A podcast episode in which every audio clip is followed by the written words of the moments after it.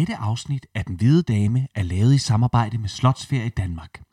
Hos Slotsferie Danmark kan du lege danske slotte, herregårde og lystejendomme til jeres næste ferie, runde fødselsdag eller jeres bryllup. Gå ind og drøm videre på slotsferiedanmark.dk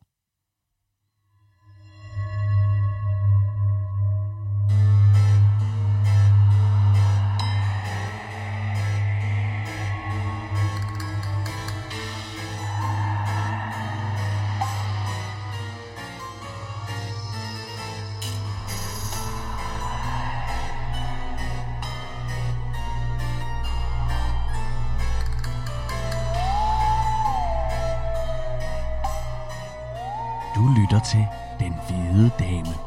En podcast om danske herregårde og slotte, og ikke mindst om alle de spøgelser, der bor der.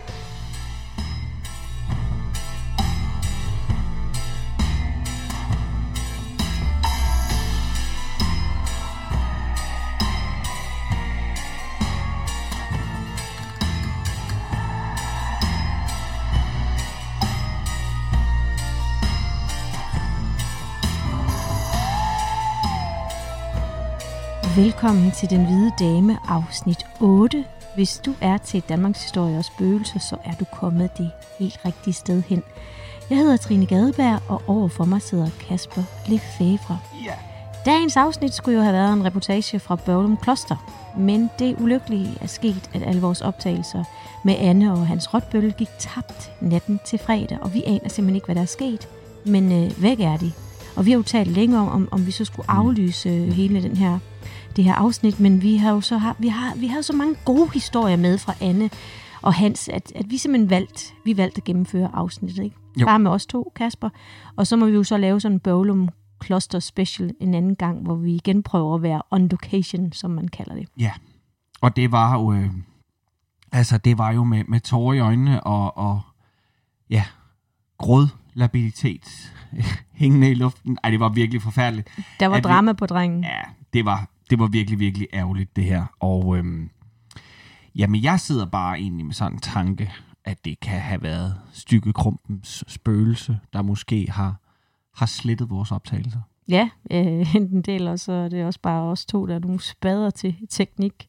Det er absolut en mulighed. Jeg Ja. vil sige, den, øh, den mest øh, plausible mulighed, den vil jeg stadig holde på. Øh, når du sætter dem op mod hinanden, så vil jeg stadig mene, at, at et overnaturligt fænomen nok har, Har s- sket, frem for at, at alene tanken om, at du og jeg vi kunne være nogle spader. klaphatte Ja. ja. til, til det her. Ja. Men det skal i hvert fald ikke afholde os fra at Nej. fortælle alle jer skønne, dejlige lyttere historien om Bøvlum Kloster.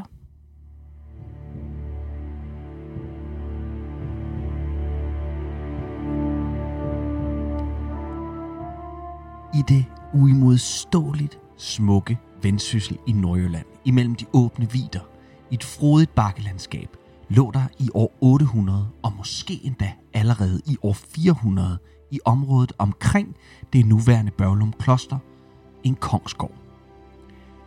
Stedet omkring Kongsgården har været rigt på handel, med adgang til havet og fed jord og øh, til dyrkelse af afgrøder. Kongsgårde var en slags kongelige hoteller fra en tid, hvor konger ikke havde fast bolig i form af borge og slotte, men rejste rundt i deres kongerige fra Kongsgård til Kongsgård. En hel regeringsperiode gik således med at rejse rundt på hesteryg og styre, tilse, kæmpe og forbedre, hvor end man kom frem. Så et egentlig magtcentrum har man ikke brugt dengang, men fordelt disse ud over landet, hvor hver kongsgård har fungeret som en art administrationsafdeling for deres pågældende. De gamle vikingekonger og middelalderkonger har med sikkerhed benyttet sig flittigt af det nordlige Jylland, hvor afstanden til Norge, Sverige og ikke mindst England var kort. Men nylige fund på Børglum vidner faktisk om et særdeles bredt handelsområde, da man fandt ikke bare én, men to mønter fra Bagdad. Beboerne på og omkring Børglum har næppe selv været i Bagdad, men handlet med folk fra det sydlige Europa og længere væk end det, som har så brugt de her mønter som betaling. Der er dog stadig dem, som vil mene, at de danske vikinger har været så langt nede som i Mellemøsten, men det er der altså ikke rigtig noget, der indikerer eller underbygger den teori. Og nu vi nu taler om vikinger i det her område, så ved vi også, at vikingerne har været med til at bygge det, der blev til Børglum Kloster. I hvert fald den første kirke, der har ligget der. Da Danmark overgår til kristendommen, der har de gamle nordboere alligevel ikke været helt sikre på, om det nu var den her nye vej, de vil gå med Kristus. Og derfor så har man fundet på Børglum Kloster, og man kan se det den dag i dag. Faktisk ved indgangen Ved til indgangen kirken, ikke? kan man se en billedsten, som øh, forestiller den bundne loke, som jo er bundet fast under jorden og har fået dryppet slangegift i øjet og sådan noget, som vi kender den fra den gamle nordiske mytologi. Og den har de gamle nordboere, de gamle vikinger, de gamle asetroende mennesker nok lige placeret derinde for at have et ben i begge lejre. Så man er gået ind i kirken, men alligevel har man beholdt lidt af det gamle. Og det er ikke, ikke umiddelbart sådan noget, man finder alle steder, men det sker en gang imellem, at man finder øh, Mm. de her billedsten, som man har sat derinde. Så det var ret, øh, det var ret fint. Var det ikke noget med, at de var lidt bange for kristendommen, altså vikingerne, eller hvad? Jo, altså der, er, der, der går historier om, at, at, at øh, da, da de første kristne kommer til herop til Skandinavien, at, at rygtet går, at, øh, at, at de kristne er nogle, er nogle vilde barbarer. Og det er alligevel store ord, når det kommer fra, fra vikingerne. Og det var, fordi man havde hørt, at de øh, drak blod og spiste menneskekød. Mm, altså nadvår nærmest, Lige ikke? præcis. Ja. De havde misforstået historien om, om det her. Jeg ved ikke, om der er noget misforstået. Det gør man jo. Mm. Øh, og i den katolske tro, som jo kommer til, til, øh, til Danmark, der er, det jo, øh, der er det jo ikke bare et symbol, som det er i, i, øh, i folkekirken i dag. Der, der bliver det jo magisk forvandlet til ægte kød og blod i munden, når man, når man modtager nadveren. I hvert fald i den katolske kirke, der Mm. mm. tror man på, at, at det er det, der sker. Der er en anden sjov ting, altså man har fundet ude i Marskallet, øh, Marskældet, det er, at, øh, at man har fundet en, en billedsten, som er ret unik. Ja. Øhm, som gør måske, at klostret kan dateres lidt længere tilbage, end man, øh, end man har regnet med. Fordi det er en form for dåbsattest, klostrets dåbsattest, man har fundet. Det er en aflang sten, og hvorpå der ligesom er et billede af en kirkebygning med et ansigt inde i midten, og et, et ansigt, som man mener er, er Svend Estridsen. Mm. Så det er sådan, altså, det er jo helt vanvittigt, at man har fundet det ude i et markskilt, der bare ligesom var kastet ud. Ikke? Kastet ud i væk. Ja, Nogen har brugt det som stra- trappesten eller et eller andet. noget andet. Ja.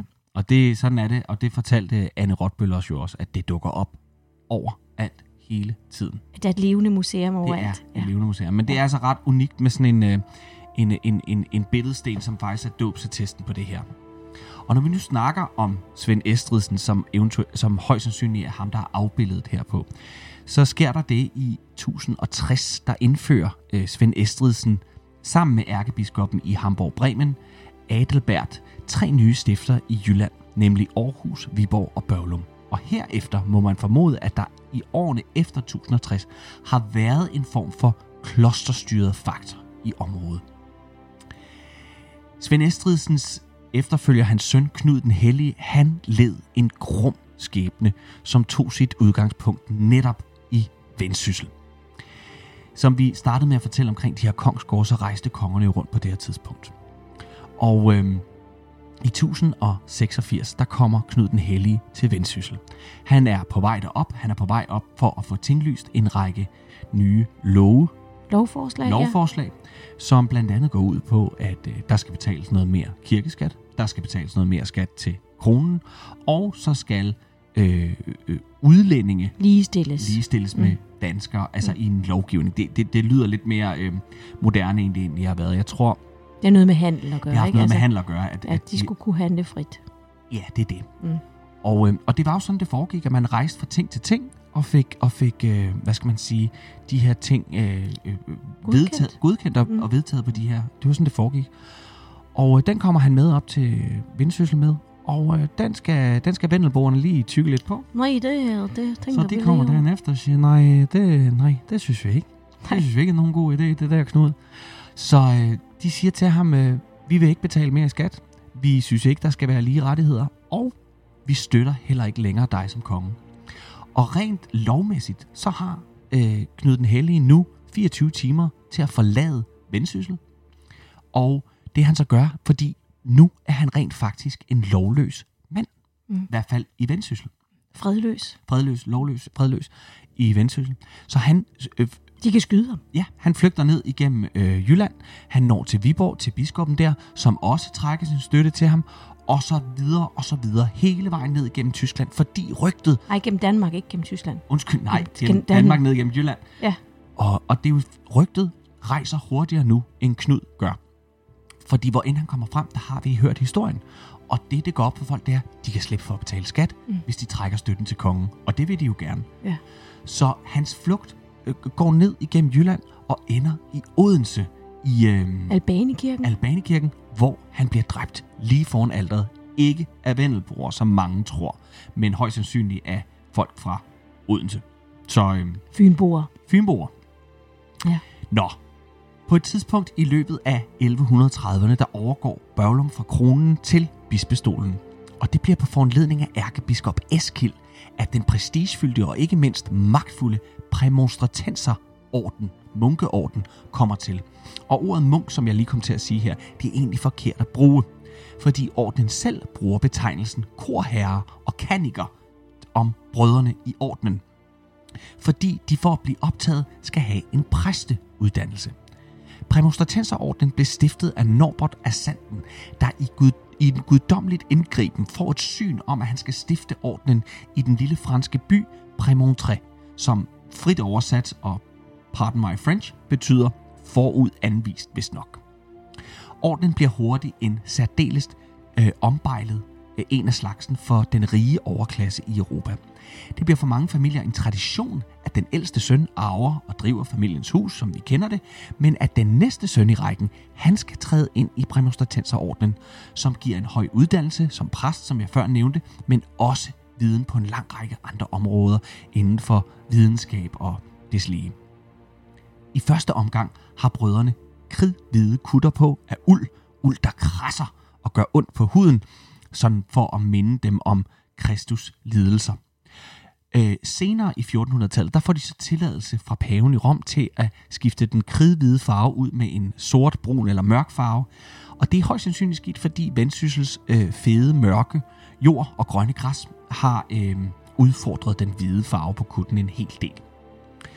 Ordenen den eksisterer faktisk den dag i dag, og brødrene har stadig nogle af de højeste uddannelser, man overhovedet kan få og underviser rundt omkring i hele verden, blandt andet i ledelse på topniveau og den slags ting. Og endelig, så vender de også fra tid til anden tilbage til Børlum Kloster, hvor de messer i kirken, som de gjorde for næsten 1000 år siden. Præmonstratenserordnens brødre, som boede på Børlum Kloster, ligger alle sammen begravet i selve klostergården, under de brosten, som man træder på, når man går derind. Og et lidt frisk bud var på et tidspunkt, at de lå derude i 16-18 lag. Men ifølge hans rotbøl, så drejer det sig nok mere om tre lag. For når de har skulle reparere og efterse fjernvarmerør og den slags ting, så har de altså kun set de her tre lag. Men ikke desto mindre, så har familien Rotbøl konstant stødt på knogler for brødrene, hver gang de har måttet grave bare en smule i forbindelse med diverse restaureringer af stedet. Med klostret og munkene, der boede på det igennem tiden, kom også ny viden og ikke mindst det skrevne ord til Vendsyssel. Lægevidenskab, skoler og andre goder blev nu en del af, den, af det nordjyske, og sammen med det i forvejen gode landbrug og gode handelsforbindelser til den kendte verden, ja, så blomstrede Børlum Kloster og Vendsyssel. Frem til reformationen i 1536 har den katolske kirke magten. Men det hele får jo som sagt en bræt afslutning under Børlums sidste biskop, den berømte og berygtede Stykkekrumpen.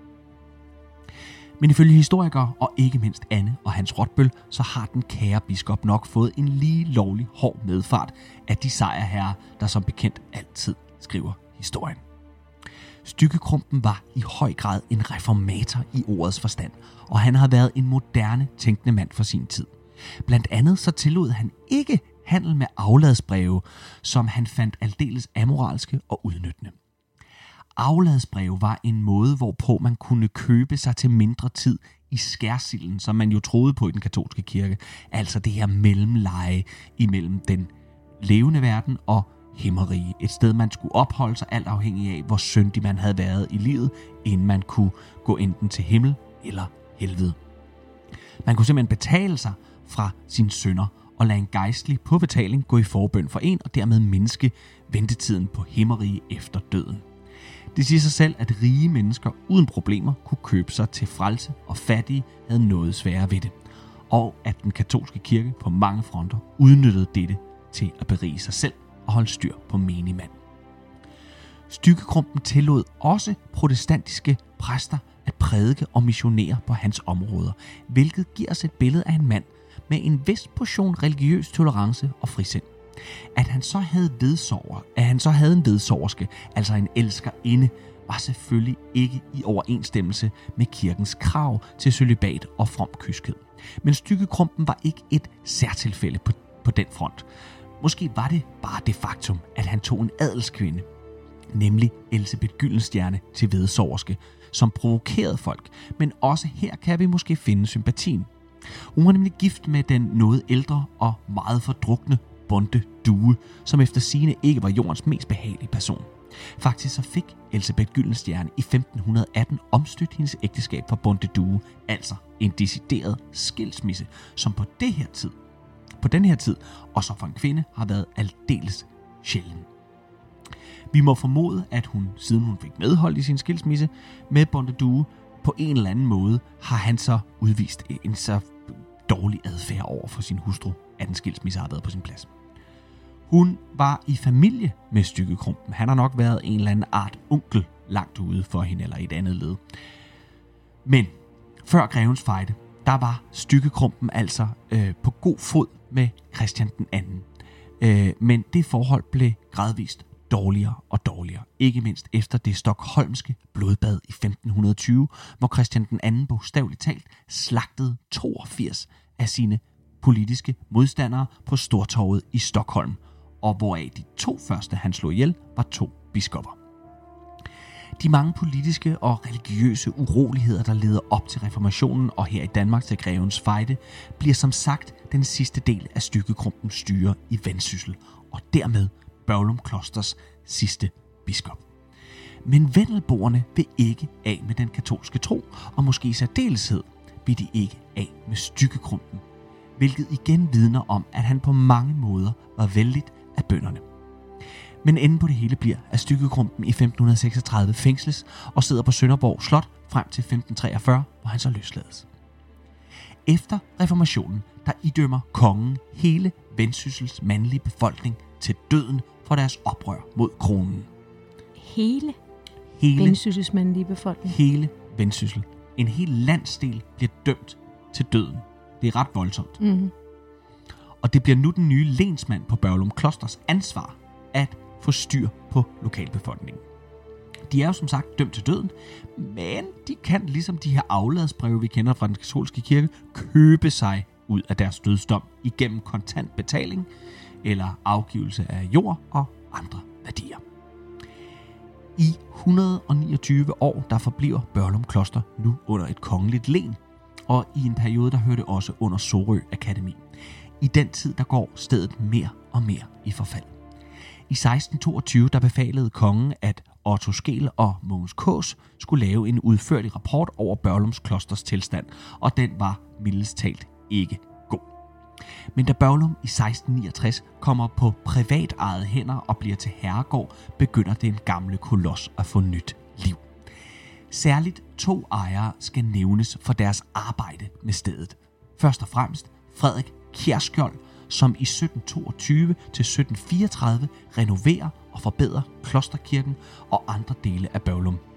Og så får han desuden også tilkøbt en anselig mængde jord til herregården. Ja, det er lidt sjovt, fordi det han blandt andet også øh, er, med, øh, er med til at lave, det er altertavlen, og den er helt vildt speciel.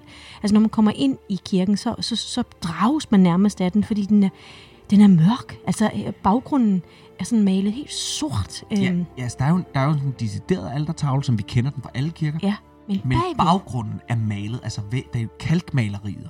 Altså det er, det er malet på væggen. ja, det ligner, det, er et- det er sådan et sørgeflor, altså sådan en gardinagtig baldakin. Sort, kun Ja. sort baldakin. Ja, og, og det er malet simpelthen i forbindelse med Frederik den 5.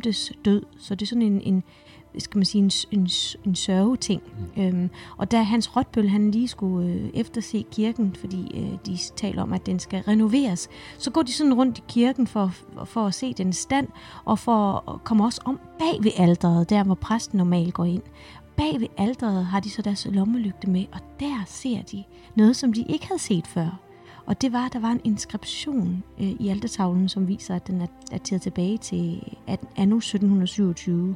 altså altertavlen, ja. der står oktober 1727. Det er godt nok mange år siden. Var. Og Hans tog os med om at vise dig Ja, det var helt vildt. Ja, det var ret det sjovt. Og igen et bevis på, at, at man kan finde, øh, at der dukker hele tiden nye øh, ting op, ja. som men apropos Frederik Kjærskjold, for det hed han altså ikke fra starten af. Han hed Frederik Kjær for han er født borgerlig, mm. men han vil så gerne øh, adles af kongen. Og, og kongen sagde til ham, det må du også godt blive, men kun hvis du renoverer klosteret og kirken.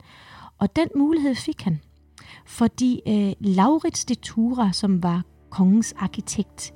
Han, øh, han overnattede øh, på Bøvlum, øh, fordi han var på vej til Skagen. Han skulle op og efterse øh, øh, fyret deroppe. Og han overnatter altså på Bøvlum, og Frederik får Laurits de Ture overtalt til at renovere klosteret. Det gør, at Frederik får sin adeltitel, og Laurits de Ture, han får Frederiks datter. Mm. Fordi de forelsker sig, øh, og øh, så det er jo ren win-win. Ja. Arkitekten Laurits, han, han øh, han byggede også Bøvlum fra 1750 til 1754. Blandt andet står han for store dele af den forbedrede symmetri i stedet øh, barokke stil. Og det er jo fordi, han overtager og, og sidder der som Ja, han overtager efter også, Frederik Kær, eller Frederik, Frederik Kærskjold. Kærskjold. Øh, blandt andet så stod Laurits de Ture for den her vanvittigt smukke kongesal, som vi også sad og drak kaffe i. Mm. Og der kan man se hele vejen rundt på væggene, der er de oldenborgske konger øh, malet lige fra kong Christian den 1. til Frederik den 5. De er altså afbildet der. Og kongesalen er lavet som sådan en slags tromdøj, øh, bedrag øjet, altså illusion. Alt ja, er, er det? Hvordan malet. Er det? Ja, det er men, malet, ikke? Men det ligner noget, der er ægte. Mm. Altså man tror for eksempel, man, man, at det er stuk, mm. øh, man sidder i, men det er, det er det ikke. Det er malet på med skygge, og, øh, så, det, så det ser ud som om, at, at det er sådan... Det har sådan altså 3D, 3D, ja, 3D-effekt. 3D ja. Man tror, gulvet er marmor. Øh, det er det ikke. Det er malet på, og panelet har, har indlæg i guld og sjældne træsorter. Mm-mm, det er ren illusion. Øh, og så sad vi også i nogle helt særlige møbler. Ja, vi gjorde. Vi gjorde, ja. Det er jo lige sådan noget, jeg elsker. Det er noget med det at tænker jeg, ved. det der med, ja. øhm, fordi der var nogle møbler, som kom fra Hirsholm Slot. Øh, nogle, som det Tura har, har medbragt i 1700-tallet. Ja. Nogle møbler, som, øh, som Karoline Mathilde og Struns har siddet i. Altså, øh, fordi slottet blev revet ned efter den her skandale ja. med Karoline Mathilde og Struns, som jo blev forelsket hinanden. Øh, så måske har vi sådan set siddet i de møbler, hvor de har siddet og kortiseret ja, han har siddet, ja, og flirtet lidt. Ja. Ikke? Mm. Og så er der faktisk også en anden øh, sjov ting inde i kongesalen. Der er nemlig eksploderet måske Danmarks absolut første brevbombe nogensinde. Ja. Ja. Fordi oberstløjtnant Jens de Poulsen, som faktisk overtværer øh, Børlum efter øh, Laurits de Ture, han var meget, meget, meget streng og, og meget meget upopulær over for sine festebønder. De kunne simpelthen ikke lide ham, fordi han forlangte alt for meget i, i landgilde, og, og, og at de skulle arbejde alt for meget for ham. Så der var en utilfreds bonde, som, øh, som sendte sådan en lille kiste til Jens de Poulsen i 1664. Men det var ikke en hvilken som helst kiste. Det viste sig at være en helvedes maskine, fordi den indeholdt nemlig krudt og så sådan en antændingslås, der gik af i det sekund, Obersten åbnede låget. Der lå en pistol indeni. Ja. Mm. Og, og, og, og, eller pistolen lå på en, en bunke krudt derinde.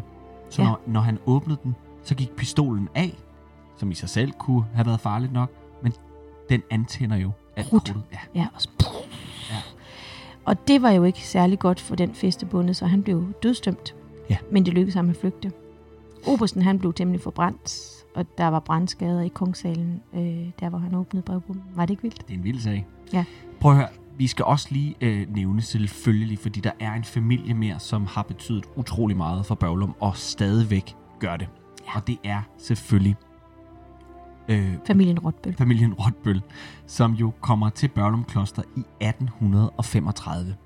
Og det gør de i øh, skikkelse af den unge Christian Michael Rotbøl, som havde arvet en masse penge, og under en auktion på selve Børlum køber stedet for den nette sum af 182.000 rigsdaler. Det som svarer i dag til 400 millioner kroner. Det er jo helt sindssygt, ikke? Det er, det er, man kunne ikke forestille sig, at noget kunne være så dyrt i dag, vel? Nej, altså, jeg, jeg, 400 millioner. det, jeg, jeg, hvad koster det i dag? Altså, det, det, det, det, det jeg, jeg kan ikke finde ud af, om, han, om de har taget om de har taget røven på ham dengang. Ja, jeg, tænker, jeg tænker ikke, vi Du kan ikke gøre det op i Ej. penge selvfølgelig, men, øh, men 400 millioner kroner, det er godt nok mange penge. Nå. Ja. I løbet af den her aktion, der bliver han ved med at byde det hele op, og, øhm, og, og, og det er som om, at, altså, han har jo penge nok, og det har han jo, kan vi jo høre. Øh, Auktionarius, han er nødt til at spørge den her unge knøs til sidst, om han nu også er god for de penge, han står og byder op. Og der øh, får den unge Rotbøl bragt sin, øh, sin pengekasse op nede fra karetten, som han får bragt op i... i, øh, i Auktionshallen. Au- ja, eller hvad hedder det, kongesalen, som mm. Det jo var, som mm. Vi også talte om før. Det er her, den bliver holdt. Og, øhm, og han lukker den, øh, kisten op, og der kan folk så se, at han er Han har mange penge. han har mange penge. Mm. Og det lægger jo lidt en stemning, øh, lægger lidt en dæmning på, øh, dæmper på hele stemningen i salen omkring den her auktion. Og det ender selvfølgelig også med, at han, han får køb, købt det hele. Og det er først, da han har fået hammerslag på Børlum Kloster, at han spørger auktionarius. Han spørger ham, åh oh, jeg har glemt lige at spørge, øh, hører der lidt jord med, med til ejendommen? Og, øh, og der skulle auktionarius have, have svaret ham, unge mand, der er jord så langt, du kan se, at himlen er blå. Og det kan man se langt, øh, når man står oppe på bakkelandskabet der, Det ikke? kan man. Det er ufattelig smukt. Ja, det er det. ufattelig smukt. Ja. Men øh, under Christian Michael, Christian Michael Rotbøl, der gennemgår Børlum også igen en stor restaurering, blandt andet af hovedbygningens sydfløj. Med Rotbøllerne ved roret, der har Børlum siden 1835 været i gode hænder. Men vi bliver lige nødt til at nævne en særlig Rotbøl, og en mørk og trist fortælling i slægtens historie. I Klosterhaven der fik Trine og jeg lejlighed til at, for at besøge øh, en anden Christian Michael Rotbøls gravsted. Det var den 25-årige modstandsmand, som blev brutalt likvideret under 2. verdenskrig. Det gjorde han nærmere betegnet den 26. september 1942 i København. For inden havde han i 1939 meldt sig som frivillig i den finske vinterkrig. Efter besættelsen af Danmark, der får han så sabotagetræning i England, hvor han bliver kaptajn for Special Operations Executive. 17. april 1942 bliver han sammen med to telegrafister kastet ned over Danmark, hvor de så samles i København. Men tyskerne de får hurtigt nys om, hvor de er via pejlevogne og ikke mindst stikkere. Den 26. september 1942 kl. 6.30 om morgenen ankommer to betjente på tysk befaling til Mik, som han blev kaldt. Han blev kaldt Mik. Blev kaldt til hans hemmelige adresse på Østerbro, som blev dem bekendt grundet de her øh, stikker. Mik han åbner døren iført pyjamas, og øh, det må være kommet til en eller anden form for uoverensstemmelse imellem den unge Rotbøl og de to danske betjente. For pludselig affyrer, affyrer betjent Øst, som den ene af dem hed, et skud. Herefter følger 12 skud i alt. I hovedet, halsen og maven, hvoraf otte af dem er med pistolmundingen presset mod Miks hud. Et sidste skud i tændingen efter hans død vidner om en særdeles koldblodig og meget personlig likvidering af den unge Rotbøl.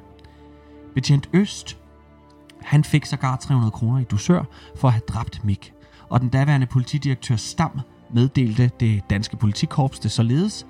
For særlig udvist åndsnærværelse under eftersøgningen af faldskærmsspringerne har jeg udbetalt kriminalassistent Øst 300 kroner i gratiale. Det er klamt. Det er helt vildt klamt.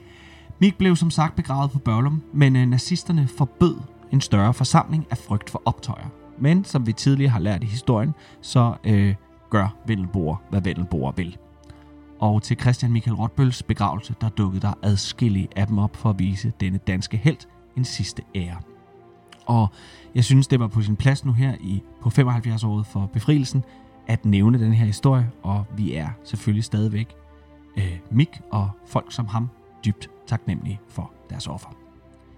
Siden 1984, der har Hans og hustru Anne Rotbøl drevet Børlum Kloster. I dag øh, øh, huser det her fantastiske familieforetagende et hav af forskellige ting. Udover selve landbruget, så er Børlum Kloster et museum, et koncertsted, en café, middelalder, julemarked og en milliard andre ting. Og de har mange udstillinger, de bliver konstant opdateret, blandt andet med nye fund fra klostret, som datteren Benedikte Rotbøl i sin egenskab af historiker tager sig kærligt af. Og på den måde, Trine, der fik vi her et kraftigt nedkog af historien om Børglum Kloster. Men når man siger Børglum Kloster, så må man også sige spøgelser, og dem er der del med mange af på Børglum.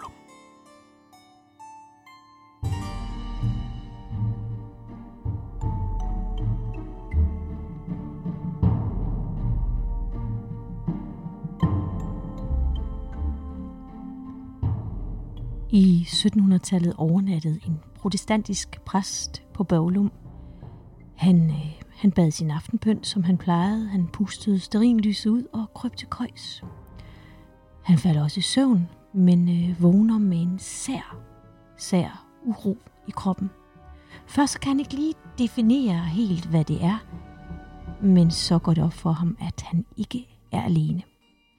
Han vender sig om i sengen og får øje på på to munke, der sidder ved hans side og nedstiger ham.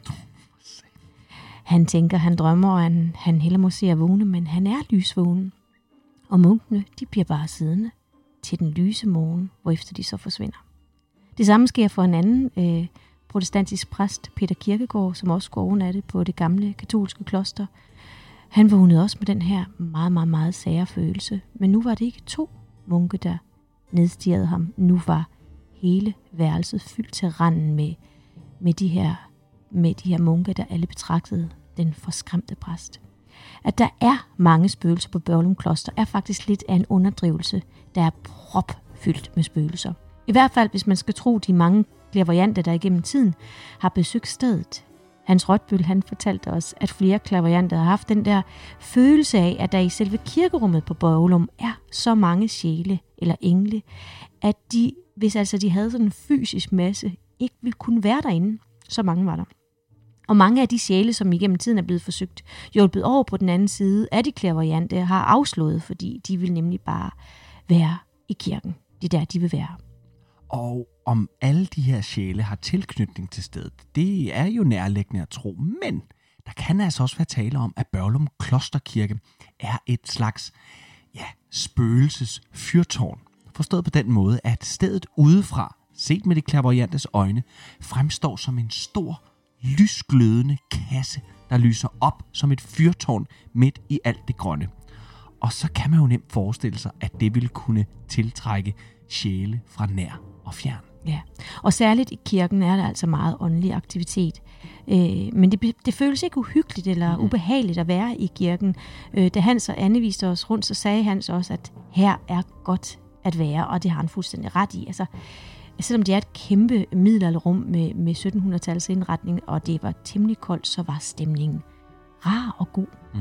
Men forfatteren til bøgerne Spøgelser og Savn, Gorm Benson, han havde øh, i mange år kun skrevet om spøgelser, men aldrig selv set et eller oplevet noget mystisk, lige indtil, lige indtil at han tog til Børglum kloster for at skrive om stedet og dets spøgelser. Fordi den 27. juni 1966 kl. 2 om eftermiddagen, der sidder Gorm Benson på en af kirkebænkene i Klosterkirken, og han er lige ved at spole sådan en film ud af sit kamera, da en lyd fanger hans opmærksomhed. Sådan en lyd, der minder om, om en fugl, der basker med vingerne. Så han kigger op, og så får han øje på sådan en skikkelse, der fra indgangspartiet sådan gled hen over gulvet. Og Gorm var sådan meget, meget lidt forberedt at skulle se et spøgelse, da det jo aldrig var lykkedes ham. Øh, så i første omgang, der slog han bare fænomenet øh, væk og kiggede ned igen. Men, men så får han en mærkelig fornemmelse af, som om sådan en indre stemme fortæller ham, det her, det er simpelthen ikke normalt. Så nu kigger han op og betragter skikkelsen. En skikkelse, som er gennemsigtig, sådan ligesom røg med en svag lille farve. Samme højde som, som et menneske. Gorm han forsøger nu febrilsk at få en ny film i kameraet. Men, øh, men lige da det lykkes, så forsvinder skikkelsen bag en murfremspring. Og efterfølgende så beskriver Benson så, at han mere havde sådan en fornemmelse af, at han har set igennem et vindue til en anden tid, mere end at han havde set det spøgelse. Altså at kirkerummet i et øjeblik var hensat til meget, meget gammel tid. Øh, og som vi også skal høre lidt senere, så er Bøvlum Kloster sådan en art tidsportalt, øh, tidsportals, mm. bestemt noget andre også har oplevet. Men Gorm Benson han havde også nogle år senere en anden oplevelse i Klosterkirken på Bøvlum. Han var der for at lave nogle optagelser til Danmarks Radio, øh, og skulle i den forbindelse interviewe en, en, en mand. Og de var måske lidt overtrætte øh, og begyndte at grine og pjatte, og kunne ikke rigtig komme i gang, og pludselig stopper begge mænd på samme tid. De stopper med at grine og kigger op mod altertavlen, hvor en kvinde iført sådan en gammeldags granulinekjole og pibekrave står og kigger olm på de to mænd, som om hun bebrejdede dem deres barnlige opførsel. Det er frygteligt, ikke? Det er det der stieri igen. Ja, du kan ikke lide det, Kasper. Nej, jeg kan ikke lide det. Men øhm, af andre oplevelser inden for det her kirkerum, der kan blandt andet nævnes, at øh, der, folk har set syv skikkelser svæve hen over gulvet. Altså, det kunne man jo nemt tro kunne være syv munke. Mm. Og de her syv skikkelser, de går faktisk igen. Fordi en sommeraften i 1987, der kom et øh, par cykelturister forbi Børglum Kloster, da de ude ved vejen bliver mødt af syv munke, der stod og kiggede bistert på dem. Turisterne de tænker, at det er en sjov, øh, levende reklame eller sådan en happening fra Børglum Klosters side. Så de stiger grinende af cyklerne for at tage et billede af de her munke, som selvfølgelig forsvinder ud i den blå luft, da turisterne havde parkeret deres cykler og fundet deres kameraer frem. Hans Rotbøls farmor, Gudrun Rotbøl, havde en evne Ja, til at se til at se, spøgelser. se, se og fornemme spøgelser.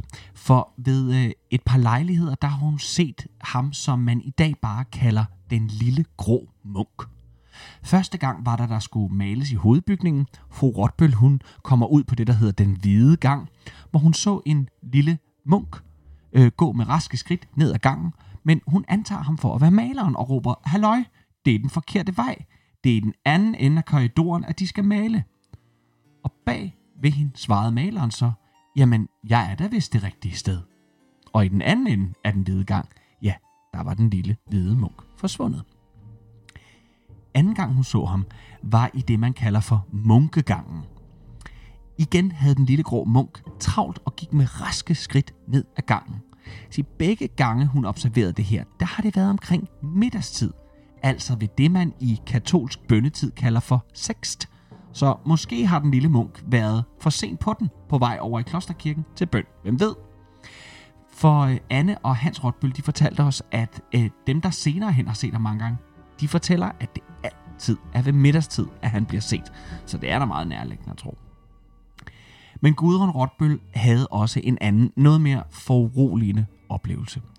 Gudrun var nemlig mor til Mik, altså Christian Michael Rotbøl, som vi jo blev likvideret under besættelsen. Den dag han døde, der sad Gudrun i en af stuerne, da Mik pludselig går igennem stuen og videre ud. Og Gudrun kigger overrasket op og udbryder, Jamen Mik, hvad laver du dog her? Og få timer senere, der får familien opringningen fra København om Miks død. Mm. Det var Ja, det er- Vildt. Ja. Det var faktisk også, vi spurgte Anne og Hans, om de havde oplevet noget deroppe. Mm.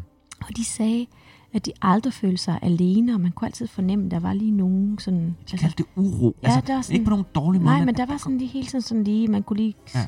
kigge ud af øjenkrogen, og der var noget. Anne sagde det faktisk på den måde. Hun faktisk var meget taknemmelig for, at hun ikke havde de her klaverjante evner. At hun ikke havde set noget de steder for hende. Som hun sagde, så tror jeg simpelthen ikke, jeg ville kunne øh, ture være her, eller holde ud Mm. at være her. Nej. Så hun var egentlig glad nok for, at hun ikke... Men begge to fornemmede, at de ville dem kun noget godt. Så. Ja. Men der er også en anden historie om, at der sad et, øh, et par daglejere på Børglum, som skulle ordne noget murværk. Og om aftenen sad de og spillede kort, og, og den ene af dem, af de her daglejere, blev ved med at tabe, altså dermed tabe penge. Og de andre, de sagde, jamen ved du hvad, du kan slippe for gælden, hvis du går ned i krypten under klosterkirken og åbner kistelåget øh, ned til Herman Frederik Kjærskold, øh, Kjærskjold, som vi jo var kendt som en bondeplager og en led tyran, og ikke mindst som en af de mange, mange genfærd, der går igen på Børgelum. Og den uheldige, han lister sig så rystende af skræk ned i krypten, ned til kisten. Han løfter låget op og kigger ned på de jordiske rester af Frederik Kjærskold, og da han sådan lige lukker låget til kisten igen, lige for at skynde sig tilbage, sidder noget af hans tøj fast under kisten. Og det trak så voldsomt i ham, da han går for kisten, til, at han til sin skræk tror, øh, den stakkels mand, at det er Kjærskold, som vil trække ham ned i kisten til sig. Han bliver så forskrækket, han falder død om at skræk. Udbryder et voldsomt skrig, falder død om at skræk. Op. Næste morgen, så finder hans kollegaer ham siddende død op af Kjærskolds kiste med frygten malet i ansigtet. Stakkels mand. Og, og Frederik Kjærskold, som, som øh, vi jo nævnte før også, Ja. øh, han har været en hård godsejer. Altså, han var ikke god mod bønderne, og han havde meget, meget lidt respekt for ting, der ikke gavnede ham selv personligt. På et tidspunkt for eksempel, der valgte han at nedlægge, nedlægge klosterets kirkegård for at lave en have i stedet for. Og så satte han bønderne til at grave de mange lig op på kirkegården, som stadig var en aktiv kirkegård på det tidspunkt. Og de mange døde kroppe, de hobede sig op, da de blev taget ud af deres kister, og flere af dem var af nyere dato. Så det fortælles faktisk, at det flød med rødne tarme og andre indvolde, sikke en duft det havde givet, eller lugt nærmest. Ad. Og da Frederik Kjærsgaard, han beordrede bønderne, bønderne til at alle de her lige, de spurgte, hvad skal vi gøre med dem? Smid den i den nærliggende pøl, altså sø må det have været, ikke? Mm. Herefter så begyndte de forstyrrede sjæle af de døde fra kirkegården at plage og hjemsøge Kjærskjold ved at bide og nappe i ham, så han resten af sit liv simpelthen havde små sår og blå mærker overalt på kroppen. Da han så døde selv i, i, i 1742, der begyndte han så selv at, at hjemsøge Børglum kloster ved at terrorisere enken. Overalt, hvor hun gik, viste han sig for hende og forsøgte at tage hendes hånd, som for at tage hende med sig.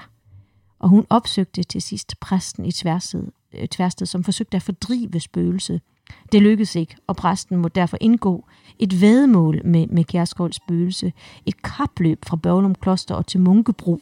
Og præsten var til hest, og Kjærskold han gravede sig igennem jorden med sine spidse albuer. Det lykkedes præsten heldigvis at komme først, men det var virkelig, virkelig tæt, tæt løb. Så tæt løb, at, at præsten måtte give Kjærskjold spøgelse en dag om ugen, hvor han måtte spøge og plage, samt give ham muligheden for at vende tilbage til Børglum, hvis han altså kunne få nogen til at bære ham derind. Og så kort tid efter, en sen aften, finder en ung bondedreng, der arbejder på Børglum, han ser en gase på vejen. Han tænkte, ej, det her, det, det vil blive et lækkert måltid, så han tog den under armen og med ind på klosteret, hvor den forsvandt op i den blå luft. Gasen var naturligvis Frederik Kjærskolds spøgelse, som nu er der, var løs på klosteret.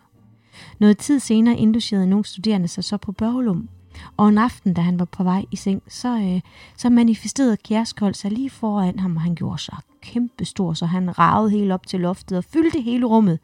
Men den unge studerende, han tog det helt roligt, for han havde en plan.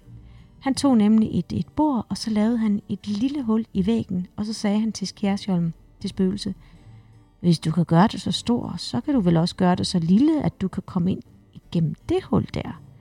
Og Kærsgaard, han svarede ham, at det var da den mindste kunst for ham, og så forsvandt han ind i det lille hul i væggen.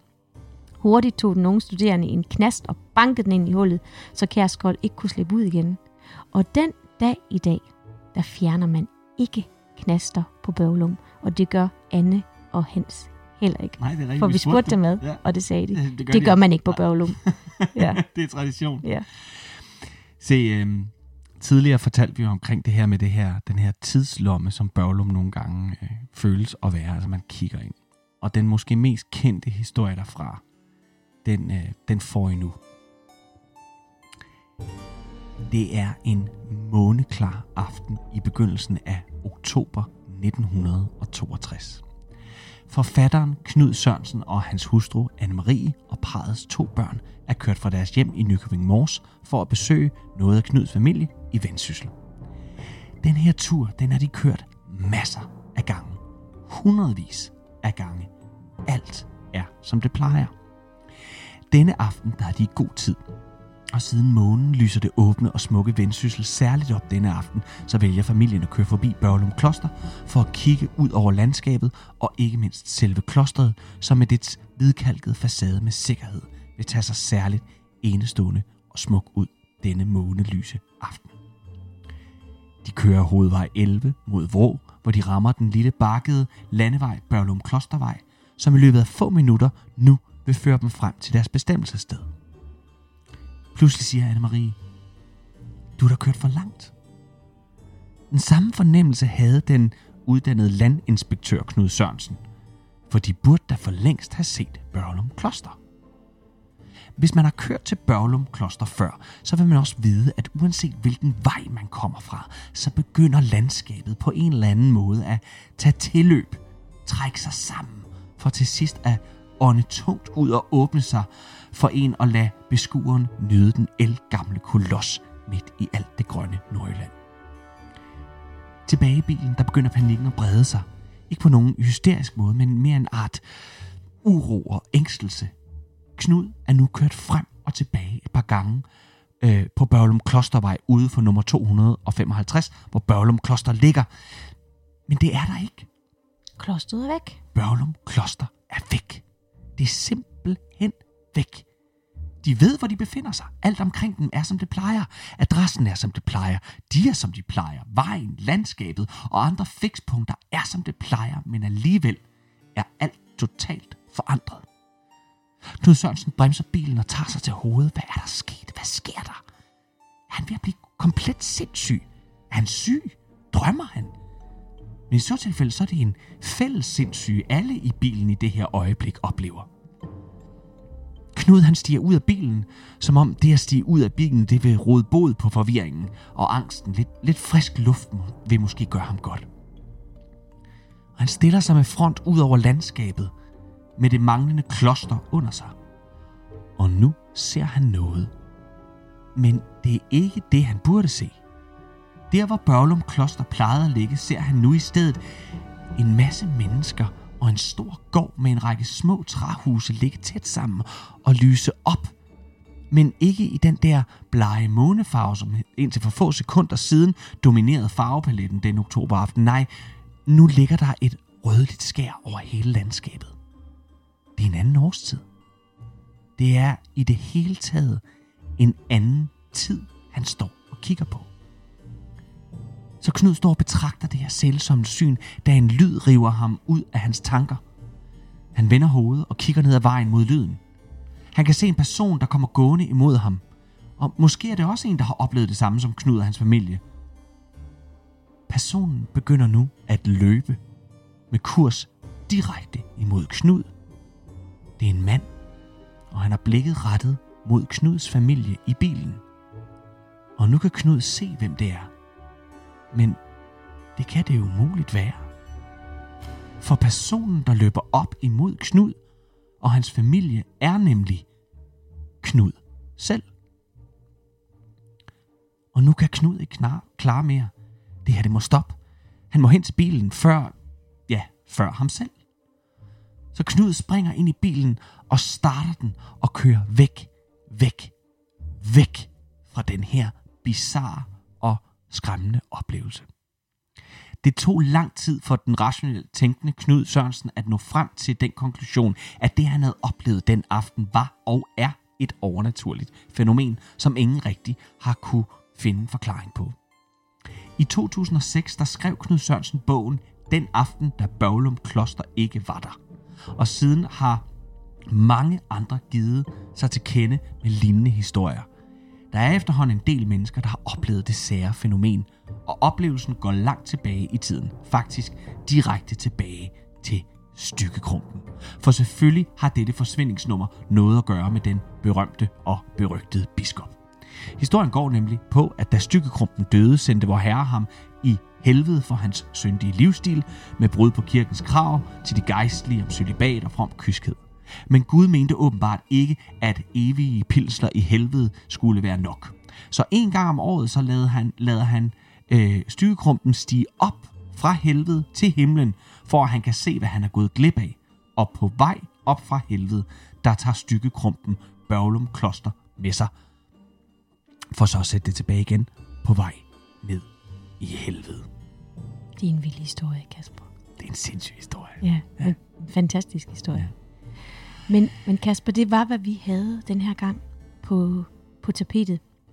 Som sagt, så blev det ikke en on-location reportage for Bøvlund, men den må vi så have til gode en anden gang. Men derfor vil vi Vi vil rigtig gerne takke Anne og Hans Rotbøl for, at de vil deltage, og fordi de to så godt imod mm. os. De er bare de rareste mennesker. Og vi kan simpelthen ikke anbefale nok, at folk tager til Bølum Kloster og oplever det her fantastiske sted, hvor man kan opleve hele Danmarks historie.